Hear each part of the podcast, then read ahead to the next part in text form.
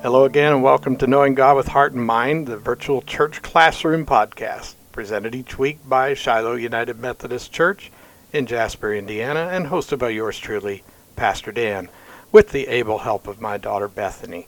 Each week we study the Bible together with you, and it is always with the goal of knowing God's heart and mind with all of our own hearts and minds. Our hope is that through this study you get a chance to participate more completely in the benefits of an active involvement in a church community. But we genuinely hope that you will be served by this offering and also seek a relationship with people in a church community. In other words, don't let this be the only thing you do. This is one way that we reach out to those who aren't able to participate regularly in everything that we do at the church. But it's still vital to be part of a Christian community to urge each other on towards godly things.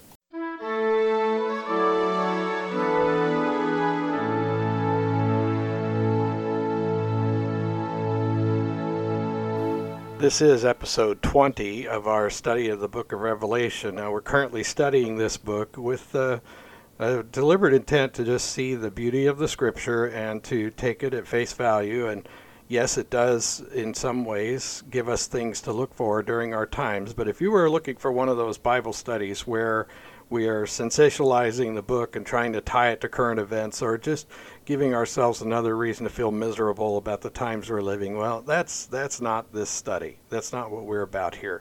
But we are at chapter 9 and this episode 20 is recorded on uh, august the 26th 2018 and uh, after a psalm reading and some prayer time we'll get right into chapter 9 of revelation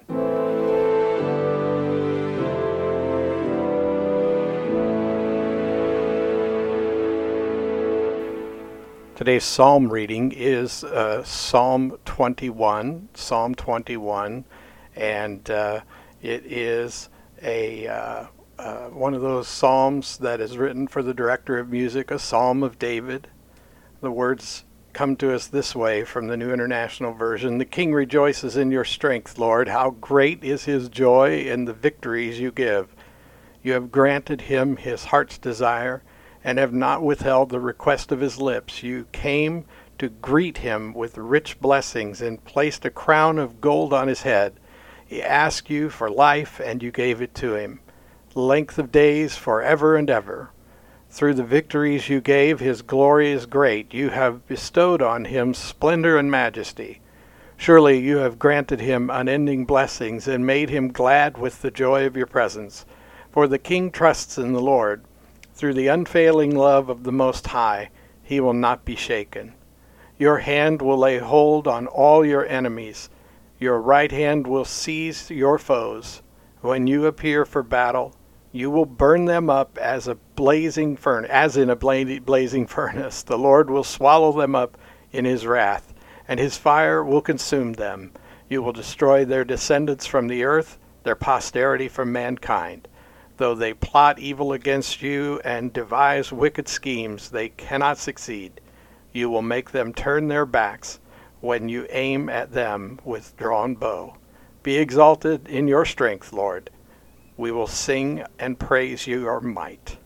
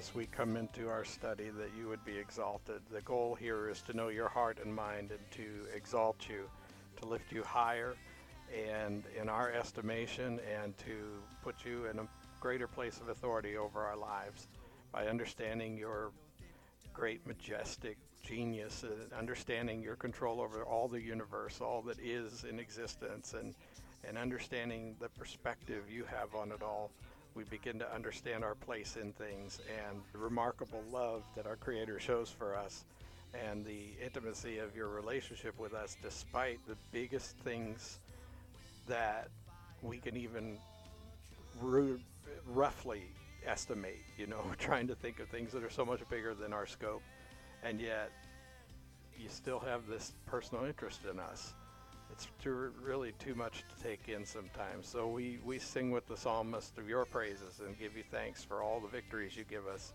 that we don't really deserve, but we get them because you love us. So we love you back, Lord. Help us to hear your voice as we speak to the Bible and the Bible speaks to us. Amen. From the sons of men for evil they planned against you, Father, but it's a plot they cannot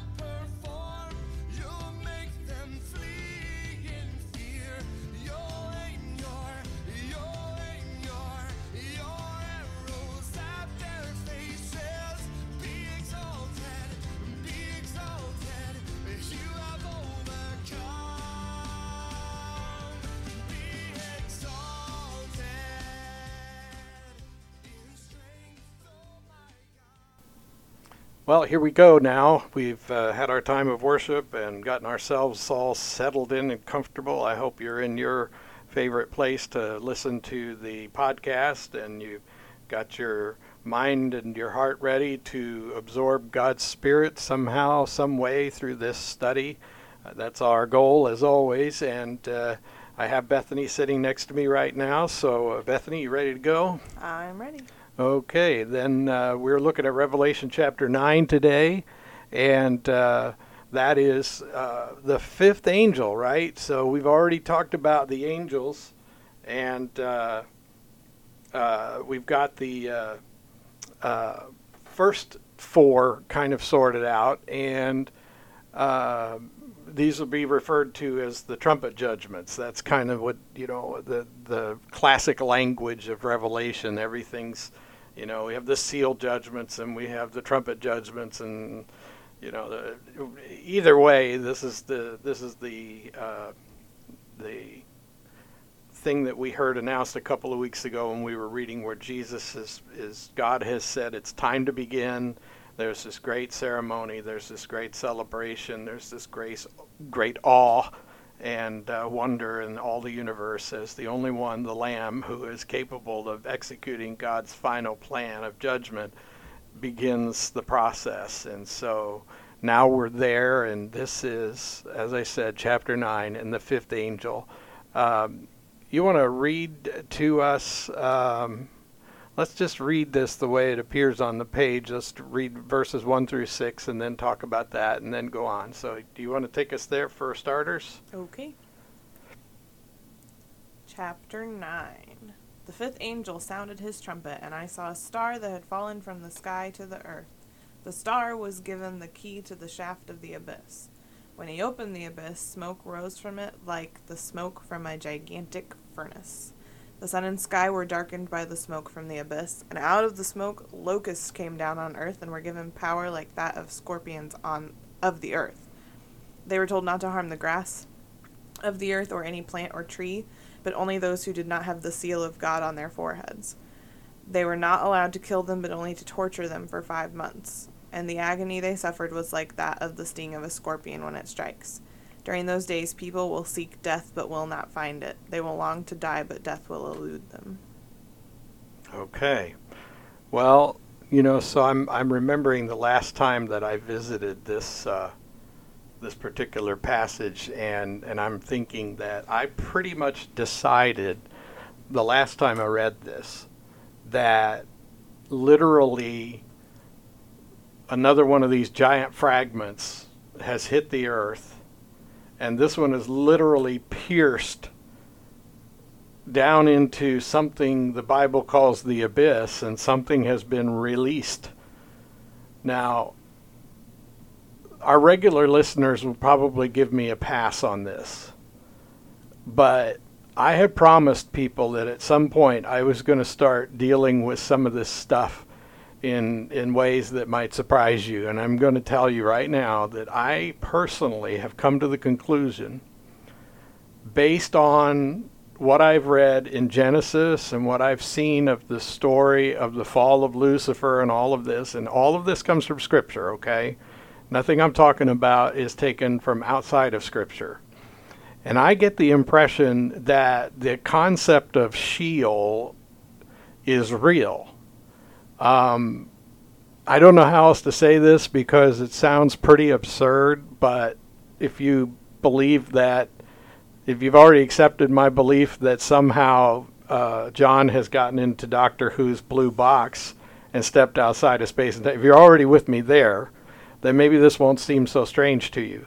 But there is a real strong sense from Scripture that certain demonic beings have literally been confined to some place within the earth, like way deeper than we can go. And if you study a little bit of just uh, basically sixth grade physical science class, you know, they'll tell you that the crust of the earth is like 25 miles deep, and then there's what comes after that, the the next part. Um, I just went blank, but but basically, we've never really penetrated. Geology is not a strength. Okay, well, th- th- you know, and I apologize to everybody for even starting on something I don't know what I'm talking about. But but what I do know is is that the deepest hole in the ground that we've ever dug is I think only there's magma yeah. So I don't think that that men have ever tunneled deeper than the crust. than say you know a few miles into the and the fact is is like the the really deep diamond mines in South Africa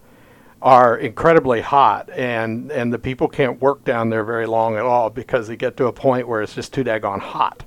And and so you know the fact is is that I like going into caves and I like you know uh, here where we live in southern Indiana there's lots of neat caves and all of that's fun but we're not going very deep into the ground. Now as a uh, as a truck salesman truck parts guy years ago I used to visit a lot of rock quarries and mines I've been as deep as a thousand feet under the earth in a mine and it's still not that far you know what I mean that's really nothing. Um, you know, a mile is 5,280 feet. So, I mean, we're really talking the 25 miles is just beyond our ability. So, so when we think about the depths of the earth, when we think about what's down there, there is a sense that we are really ignorant of what's down under. Now, I read stuff and I watch YouTube and I, you know, I look at the internet like everybody else and I know there are people that believe that the earth is flat and there are other people that believe that the earth is round and there's actually an entrance at the poles where you can get into the inner earth and I, there's all kinds of crazy theories out there. But then there's always those parts of it that are actually somewhat plausible. Now, I really can't buy into the flat earth theory myself. But what I'm driving at is, is I believe the Bible describes a literal place inside the earth where these demonic forces that were cast out of God's presence, the third of the heavenly host, who had rejected God and followed Satan, and we think of Satan as a person, but really Satan is a uh, there is a leader, Lucifer, but there is also this sort of accusing state of being that we call Satan or Hasatan. So anyway, my point is is that I have read this passage for the last 5 or 6 years believing that it's describing a shard or something coming off of this this asteroid that we've already kind of described, this object from space. And somehow I think this one pierces the place where all of these demonic things have been confined and they escape. And as we read further, you'll begin to understand at least why I have come to that conclusion. Now, you may not agree with me, but this is spooky stuff. And if you believe that Genesis chapter 6 describes spooky, weird creatures that used to walk the earth until God said no, this is not going to happen anymore. And so God does a complete cleansing of the earth, uh, not of sin per se, not because the people were bad, but He's cleansing the earth of a very bad strain of genetic ugly, ugliness, you know. So there's, and the fact is, is that the waters that flooded the earth came from inside the earth as well as from above the earth. And uh, there's a sense that, you know, when it all washed away, God just sort of washed the ugly people or creatures down the drain. And there's where they are. You know, they're down in, in the earth's, you know, depths. And it's a curious thought. And uh, it's not, it is not so outrageous that you won't hear others giving the same answer. But if we could imagine for just a moment that we're already accepting that all of these events that he's witnessing are real and they do happen, and we've already found it plausible that a space object hits the Earth, and we've already described all of the things that were in the previous chapter within the context of a space object hitting the Earth, then it could be just as reasonable to believe that somehow this piece of star falling from the sky opens up the place called the abyss where those evil creatures and hideous things live. But it also says he. He. Yeah. It says that the star was given the key to the shaft of the abyss, and when he opened the abyss. Okay. Which makes me question whether it was a piece of the star, or if star in this case is describing an angel, or like a fallen angel, or.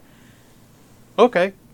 And that's plausible too, if you think about it, because it would then describe uh, the fact that uh, for a time the Antichrist, effectively Satan, is going to rule the earth, at least for a little while. Mm-hmm. And so this would seem like uh, the he being the one who needs those demonic, ugly, awful things to accomplish his purposes. Uh, again, uh, and and I love it because someone has commented to me this week that they really like the idea. Uh, I think it's going to be in your reader mail this week, but um, they like the idea that the revelation from a certain point is just Genesis in reverse from a certain point, and so you get the feeling that we're looking at a return to the chaotic, awful time uh, that's within that gap that we see in the very beginning at Genesis one and two, and and uh, so yeah, it's kind of fascinating. But so what we see being described here, I believe, is literally an opening of a uh, jail, Yeah. a you know a releasing of demonic prisoners from a place where they've been held captive um, that isn't to say that these are all the demons that exist or all the horrible demonic creatures that exist, but but this is this is like uh, a a whole uh, uh, sort of group of particular creatures Yeah. that has been restrained. And you know, I feel really strongly about bugs. And the fact that it's locusts just makes me itchy and want to scream. Because I hate bugs. I guess hate's a really strong word. I don't like bugs. Well, these There are not very many bugs that I can find good things about. and these aren't and just your these ag garden variety. Are like hell locusts. I don't know any other way to describe that. Well, let's see. Verse 7 says, Locusts that looked like horses prepared for battle. This is terrifying. On their heads, they wore something like crowns of gold, and their faces resembled human faces. And their hair was like a woman's hair, and their teeth were like lion's teeth. And they had breastplates like breastplates of iron, and the sound of their wings was like the thundering of many horses and chariots rushing into battle. They had tails with stingers like scorpions, and their tails, in their tails, they had the power to torment people for five months. And they they had as king over them the angel of the abyss, whose name in Hebrew is Abaddon, and in Greek is Apollyon, that is the destroyer. So perhaps Apollyon is the one who went crashing to the earth and broke open the the seal to the abyss. Although if he's the angel of the abyss, then was he in it or did he break it open? I don't know. But listen to these locusts he's describing. Bugs. Bugs as big as horses. Bugs that sound like some kind of Greek mythology creature monster, like a chimera or something. You know, sometimes when I listen to particularly Daniel in the 70 weeks and that, that, that those chapters where he seems to be writing um, apocalyptically, Yeah. um, it sounds like he's describing tanks and helicopters and things like that, but that's not what I see here.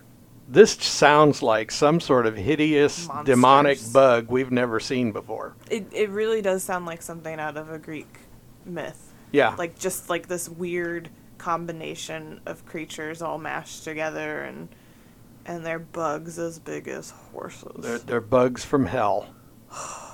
And and these guys, when they get you, you suffer terrible torment. And and you know, again, let us keep in mind that as near as we can tell by what seems very straightforward, the church is gone at this point. So this is some of that stuff we're probably not going to see. Uh, Oh, but.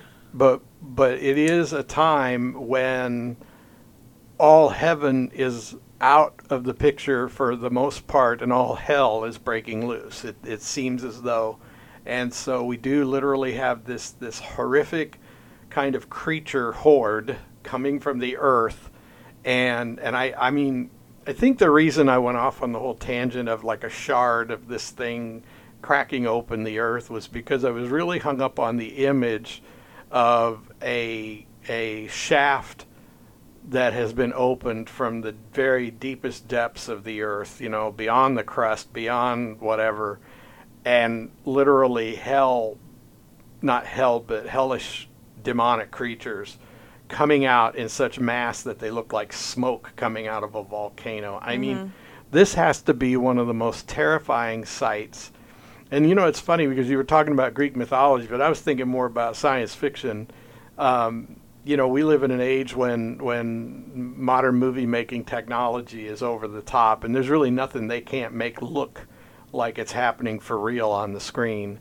And I am absolutely blown away at the idea that some of the things we recreate with fantastic technology in the form of images on a screen could actually be seen in reality by some people.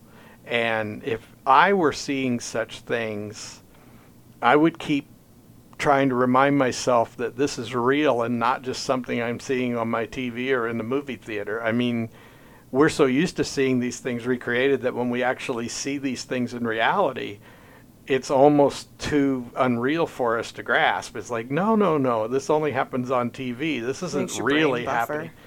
Maybe, maybe that's what people were thinking at 9/11. You know, I think I was. I, I think that that it was sort of surreal to be watching on my TV as the World Trainer, Trade Centers are collapsing. I'm watching these buildings fall down, and I'm thinking that that can't really be happening.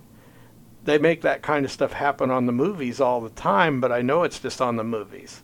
This this actually happened, and it and I watched it, and I realized that as I'm watching this building collapse, I'm watching thousands of people die mm-hmm. at the same time, and and it's it's really like you said, brain buffering, and and can you imagine? that compared to this? This that makes 9/11 seem like peanuts. This is incredible. This is this is well keeping in mind that the earth has already been fantastically unbelievably upset by the crash of an object that has wiped out a third of the earth the minute it hit the ground Yeah.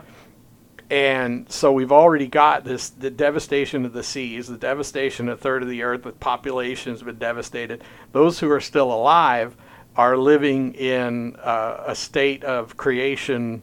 Uh, I, I say creation, but the created things are they're living in a state of utter uh, chaos and destruction. And then this this plume comes up, and it's a combination, I imagine, of the dust thrown up by the impact and these horrific beings that are now tormenting those who are still alive. So we're hearing about Which something. would be really awful because they're not allowed to kill them yeah. So you're just going to be tormented for months on end. And then, then we have this Apollyon, uh, Abaddon, uh, who is an angel whose job is to command the creatures of the abyss. Uh, that's a bad angel.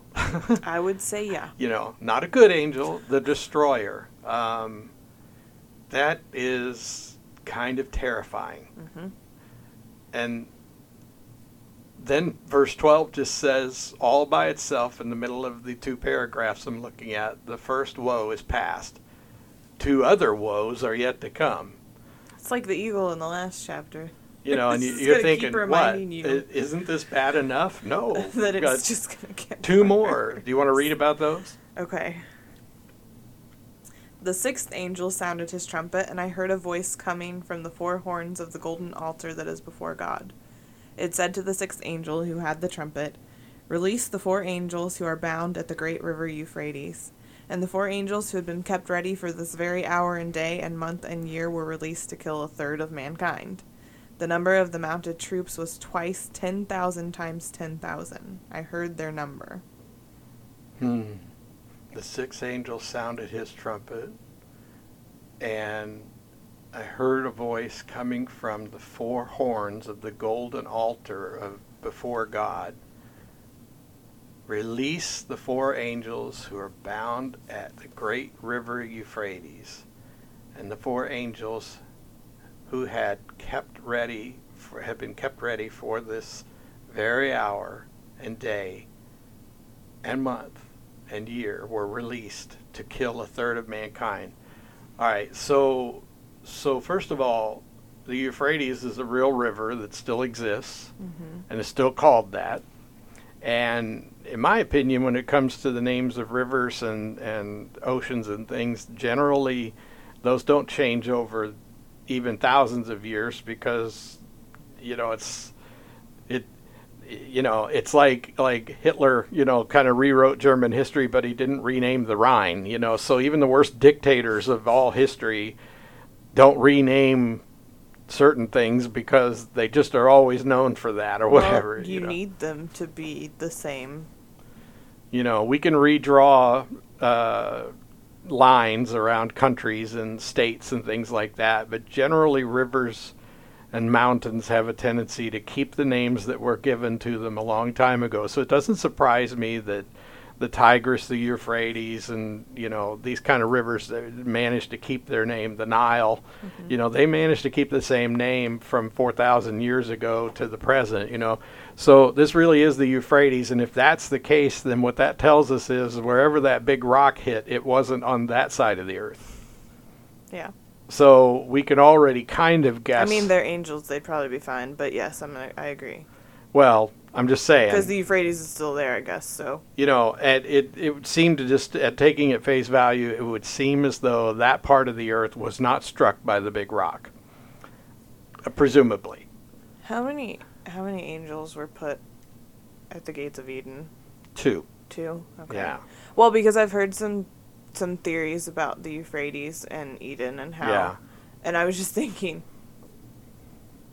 Four angels who are bound to the river Euphrates are probably not like lesser angels. Well, those cherubim, they're pretty. I'm thinking that they're the warriors. they're big bad dudes. You know, Yes. I mean, they're big good dudes, but they're but bad, yeah, they're as in like tough. scary mamma jammas. Yeah, yeah. I don't know why, but I always think of that guy from from uh, the Thor movies. You know, Yeah, Heimdall. I I don't I don't want to do like disservice. there with his sword. Yeah, I and and you know you don't cross Heimdall. No. It- he's there to protect that entrance, and he does. And I get that impression here. Only we're talking Heimdall times five or whatever. You know, Yeah. he's really something. And and uh, I don't know if I, in the spirit of Steve of uh, C.S. Lewis, you know, it's okay to mix these these images because he believed that all of these different legends were meant to help us come closer to God. And you know, if we could hear of God and understand things about God through the legends and the stories, then it would make us more receptive to the real truth about the real God and the real Savior and all that. So that was C.S. Lewis's approach. I, well, I also always kind of picture. Well, they did a really good job of what they look like in the movie version, but in Lord of the Rings, in the Fellowship of the Ring, they're going in the movie version. They're going down this river, and they they pass these massive, huge statues of these warriors, Mm-hmm. and Aragorn says that they were placed there as guardians. And I always kind of picture the cherubim like that, and then Mhm. all of a sudden they just come to life and they're ready and they're. T- I mean, these are huge, like, Yeah. And that's I always kind of picture that. Like, I, I don't know. I I would even go so far, um, and you know, I may lose a lot of our friends with some of the things I'm saying today, but this is how my mind works. And of course, today I happen to preach a sermon about how we need to listen to each other, hear each other's hearts, and then not disagree because or, or I should say we should we should disagree about different things but not in a way that separates us from each other. That's the point. So some of you should bring it might y- you might listen to me but and say oh man Pastor Dan you you've got this freaky side you know you you've got this weird sci-fi side.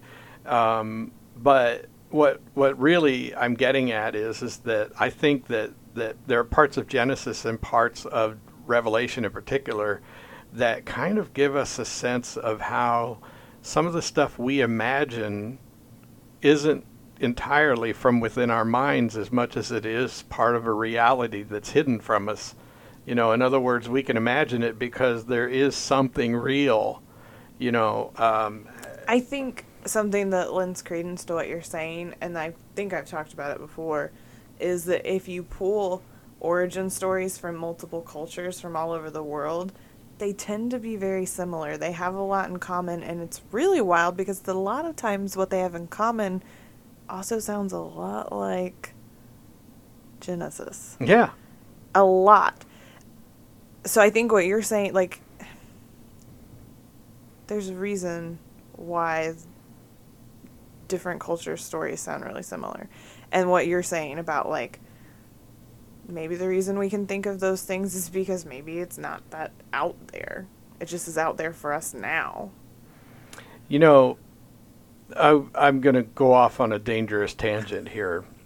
You know, I, I've always liked Star Trek, and yet I'll be the first to tell you that the premise of Star Trek is so not biblical and not really consistent with Judeo Christian thinking. And mm-hmm. I only say that because I love Star Trek, but there's basic premise of Star Trek is, is that somehow humanity rises above its deranged and evil nature and and so you know and and the fact is is that that's such a uh, that's such an improbability that they found that the only way you could keep the franchise going was to constantly create humans and other creatures who were still ugly you know. So so I just say that as you've heard me say it before but the interesting thing is, is if you watch the old original Star Trek series their technology was as only as interesting as they could make it given what they knew then versus when you watch the 1980s and 90s version of it and you see that they've created far more advanced looking set designs mm-hmm. based on their what they were able to imagine in the 19 late 1980s and early 90s and then now we got the movies and uh, the sort of revisits to Star Trek with yet another set of cast members, and they've reimagined it with the kind of technology we can imagine now.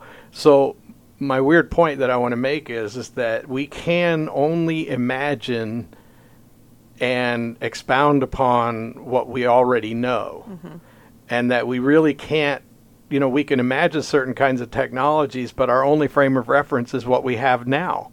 And so to try to imagine things we've never seen before is pretty hard, which brings us back to what John's trying to do. He's trying to describe stuff to us that he's never seen before and that frankly have never been seen before. Right.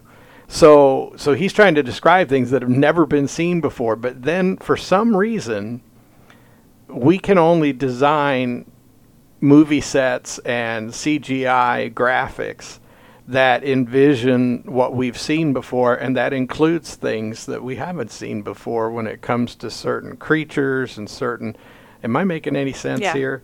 I think that there is not just a sum of knowledge that we have obtained, but there is also a sum or a limit of knowable things. And within the knowable things, we have a memory. We have sort of a collective memory Well- of what can be known. There's an idea in psychology of the collective unconscious. Yes. And yeah. that's exactly what you're describing is that there's something there are some things that we don't even realize that we know as a group right. that we know as a group they're they're under the surface Yes. Yeah, and I think that's what I'm talking about. Yeah, there's this collective consciousness and a collective subconsciousness.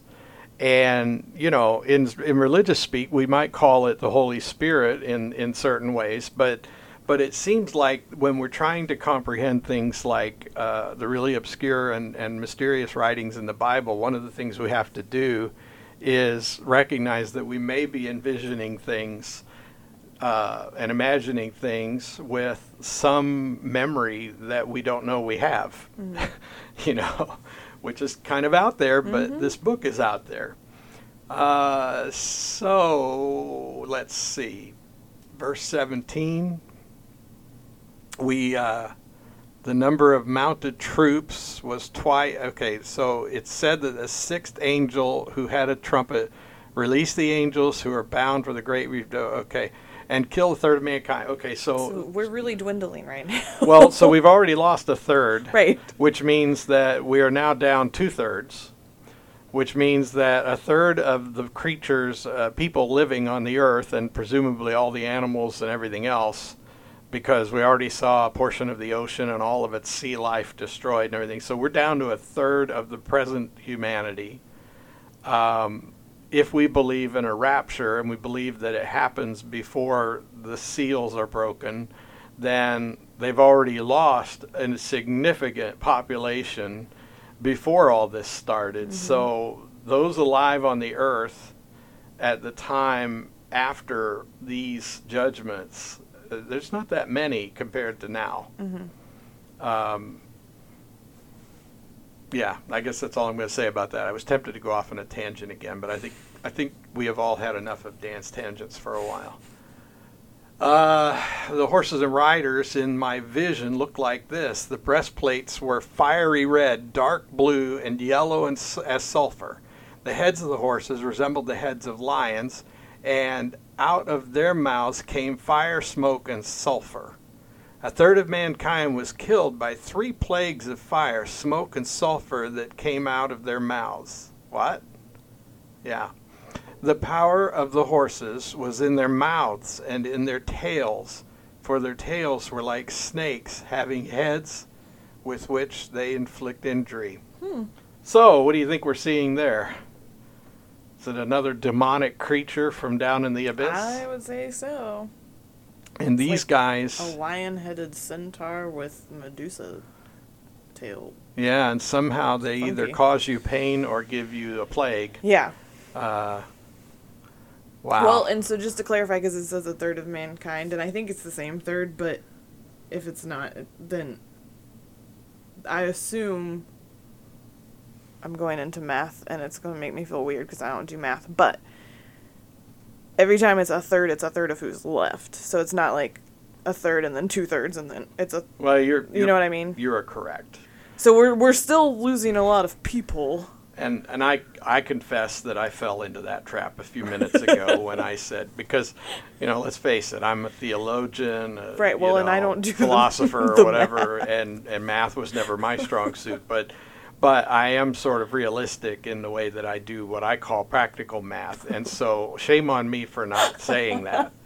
Well, you know, I thought about it. I actually did. I thought for just a minute. I thought, you know, I really shouldn't say. Then this is the next third because really, it's a third. it's a third of who's left. It's a third of the two thirds Yeah. that were already there. So, so we're still losing a lot of people. so the Earth is down by one third, and then the existing population is reduced by a third. But I do find it reassuring that the one sealed by God and the one, you know, Uh-huh. it's not counting them. 144,000. And uh, and we don't know, I you know the way it's described, you know, and I think that little aside is really remarkable because it also shows all these people flooding Yes. into heaven, who The were multitudes. saved, you know, and so you realize that that those 144,000 they're busy during all of this. But I but I do wonder like they're the ones that are sealed.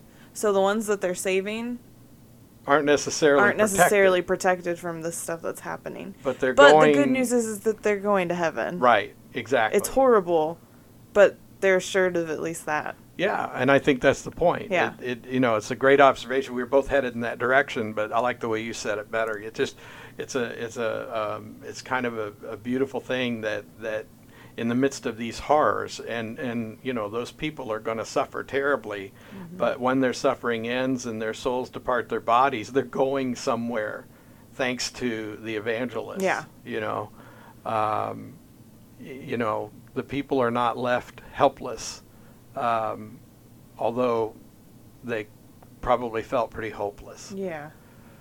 Wow. Uh, yeah. And then verse 20 uh, and 21 the rest of mankind who were not killed by these plagues still did not repent of the work of their hands. They did not stop worshiping demons and idols of gold, silver, bronze, stone, wood, idols that cannot see or hear or walk, nor did they repent of their murders, their magic arts, and their sexual immorality or their truths uh, truths, theft, thefts, thefts. You know, if people could see the way I'm doing this, they would laugh because you know I have to lift my glasses up in order to read the screen carefully. Um, my glasses and the height of my screen kind of mess me up. But you know what's interesting is, um, and I'm, I'm really tempted to go off on uh, on a tangent. I, I don't want to say tangent again, but but I, I'm tempted to say, okay, here's an interesting thing: is is you know what what are they worshiping? What is it they're doing? But I think that a better way to maybe start is to say we, assuming, and you know I'm going to do this because we're taking this a week at a time, so I'm probably mm-hmm. going to do this almost to the point of being annoying. But if we take what we already know and cumul- accumulate a, an understanding, we get to the point where we don't think the church is there anymore. We don't think, therefore, the Holy Spirit is particularly involved, and yet we have the evangelists who are saving these people, and they're sealed and protected for a time. And uh, but we have all these demonic creatures coming up from the abyss, and we have all hell breaking loose on earth, and uh, and all of this is going on and what are people doing to respond to it you know um, they're doing what people did back in the other times when we were so terrified by nature by uh, things that were more complicated that you know did did the native americans uh, feel that they were being oppressed by evil gods from you know the abyss when they were encountering white people who had so much advanced technology and you know they're seeing things they've never seen before and they're being overwhelmed and overpowered by them. They're killed off by plagues within the first couple of years of encountering these these visitors from far away. And you know so what i'm saying is is that there's only a couple of ways you can respond to that you can appeal to the god that you understand and or you can begin to worship what seems to be more powerful than the God you understand. So I, I think that what we can also sort of imply from this last couple of verses is that we've gotten down to the dregs of humanity. We're down to the worst of the worst of humanity because most of them have been destroyed. Most of them are gone because of, say, a rapture type event. Um, those who are are being uh, saved, you know, even in the work of the evangelists, are not lasting very long, you know, either because of all the plagues or because of the evil that's out there. And so this this picture that's being given in those last two verses, at 20 and 21, is basically a really evil humanity that is worshiping anything and everything, worshiping themselves in a certain, you know. But then we are really talking about a post-apocalyptic culture. We're talking about a survival culture, Yeah. and Lord knows we've made enough movies and written about ten times more books about that kind of thing because we're always curious about the human condition under those uh, circumstances, and and so it's not hard for us for us to imagine what those two verses describe. You know, um, a kill or be killed uh, survivalist society. Mad Max. You know, yeah, where some people put themselves in the position of gods and sort of lord it over others, where life is cheap and a person could be killed for no particular reason in a second, and you know, so so that we don't have much trouble imagining. It, it's funny because of all the verses we've read, the last two verses are probably the ones that we find the easiest to imagine. You know, because we saw it after Hurricane Katrina. I was listening to some gentlemen talking the other day. They were just talking loudly, so I couldn't help but hear them. I wasn't overhearing them on purpose or anything. but one guy said he'd just come back from, from a vacation trip to New Orleans, and I forget what ward he mentioned as far as the name, uh, but he said that there are certain parts of New Orleans that are just off limits now. They just don't let people go in there, and it really is kind of a no man's land. And if people do live in there, you probably don't want to be caught by them. So we've actually, right here in our country, a decade after Katrina, I think it's been almost a decade. I think it's been It's 2005, so it's over. over a decade. Yeah. it so so after this Hurricane Katrina disaster in New Orleans, we have still places in that area that have never recovered, and they are just like a post-apocalyptic place. Mm-hmm. You know, right there inside. You know the county. I mean, it's kind of amazing, really, or Mhm. what they would call a parish. But uh, you know, so it's not like we can't imagine verse 20 and 21. But well, okay, so I've talked a lot. What about you? What are your what are some of your thoughts on this as you go? Um, you know, I I, I, really don't know. I feel like a broken record because I'm just really glad that I won't be there. yeah, yeah, and we really need for that to be true. I I don't know that, I, and and you know what? I, you and I might have to do this. This is where our listeners can help us decide when and what to do.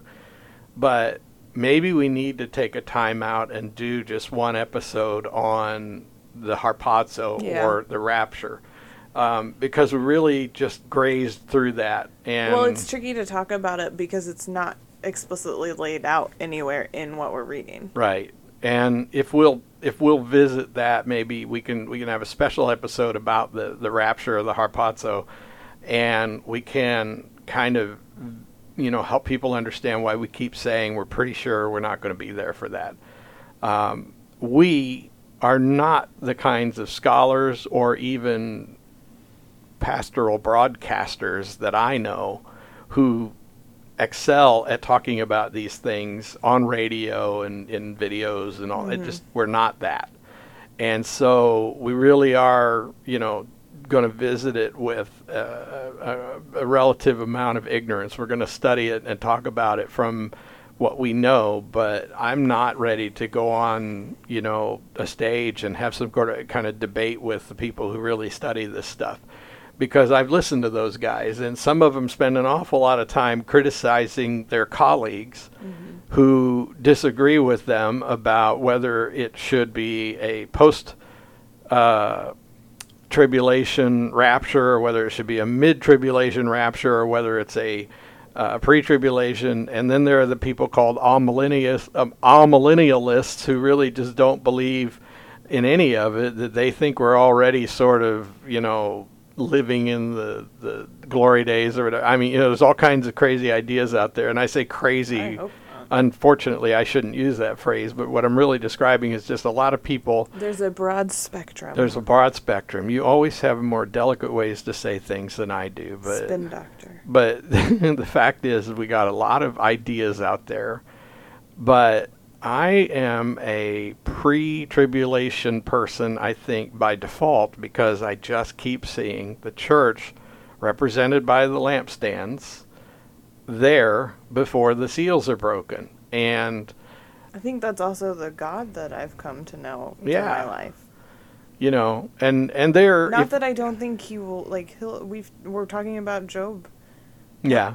He will allow suffering, but I just I don't know. I don't Well, and, and we are experiencing, you know, uh, people, there are people who believe, like, for example, the people who believe in a mid tribulation rapture believe we're already in the third, uh, the first three years of the uh, rapture, or rapture, I mean, the, the tribulation. Tribulation. So, because there's the tribulation and then and there's the great tribulation, and the mid trib people believe that it's going to be before the great tribulation that the church is pulled out. And so a lot of them you'll find, and you know, like I said, these people these people are all over YouTube because I'm fascinated by all the things I see on YouTube, and and yet with my mind thoroughly trained to do critical thinking, I can watch it without buying it. You know, Yes. I can just observe and listen. But but what's interesting is is that that some people want to be right, and some people are like you and me, and just would prefer for the the less horrible thing to be true. You know, Yeah. and and so I'm not going to lie. I would prefer to be right about pre-trib altogether, pre-trib, because I don't really want to go through any tribulation, and yet. The reality is, is that life's full of tribulations, mm-hmm. but these are extraordinary tribula- tribulations. And what's really remarkable is, is that we, we're going to unpack this and discover that if extraordinary tribulation could then be turned into great tribulation, Right. I sure wouldn't mind at least getting out of here by mid trib.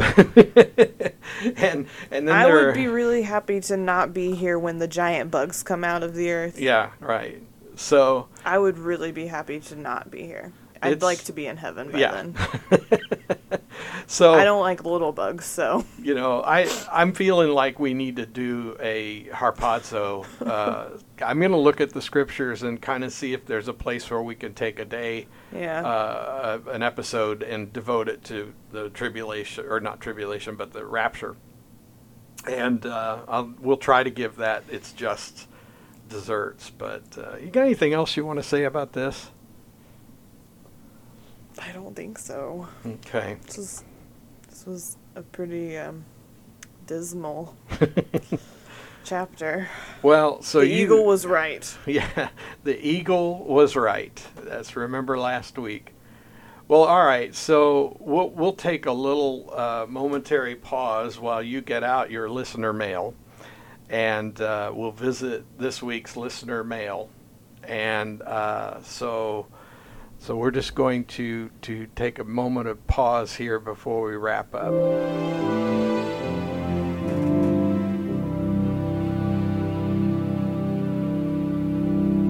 Okay, so you got some listener mail today, uh, this week, that you wanted to share. Um, we didn't get anything through the Facebook page uh, group, and uh, so I thought maybe you'd like to share what you got. This is from from a, a friend of ours in the church who is a regular listener. Yeah, so um, the listener mail this week says, Thank you both for doing the study, which is very nice. Thank you for saying that. Um, I've never brought myself to actually study it before now. I know it wasn't the right time. I found great revelation throughout the study, so thank you. I feel it leading me back to Genesis 2 8 through 16, after the breath and before the fall. I just had to share that. I'm using my critical thinking skills.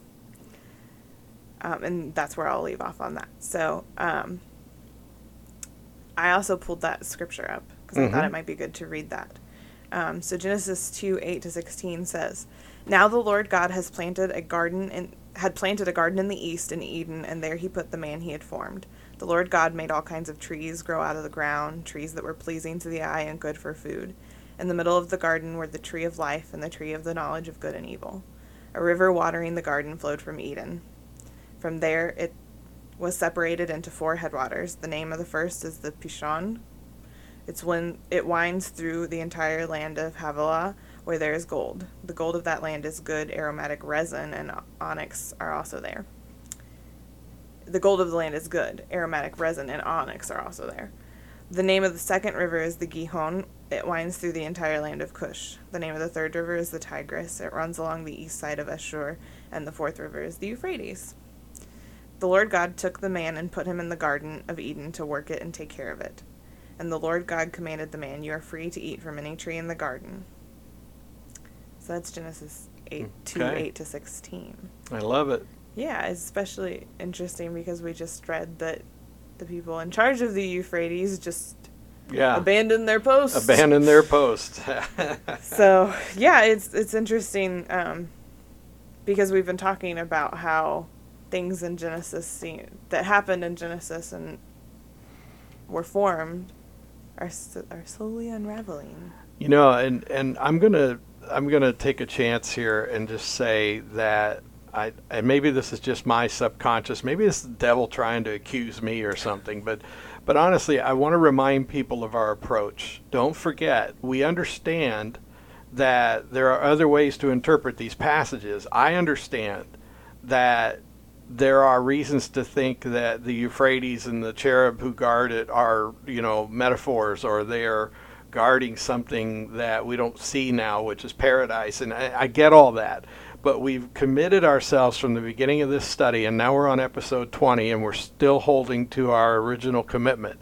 The commitment is to take the passages as we read them mm-hmm. and to not try to do anything except hear the word as it's given to us and to envision what it seems to be describing. So there's a purpose to what we're doing and a methodology to what we're doing. And so, you know, uh, I like that our listener is using the critical thinking skills Yes.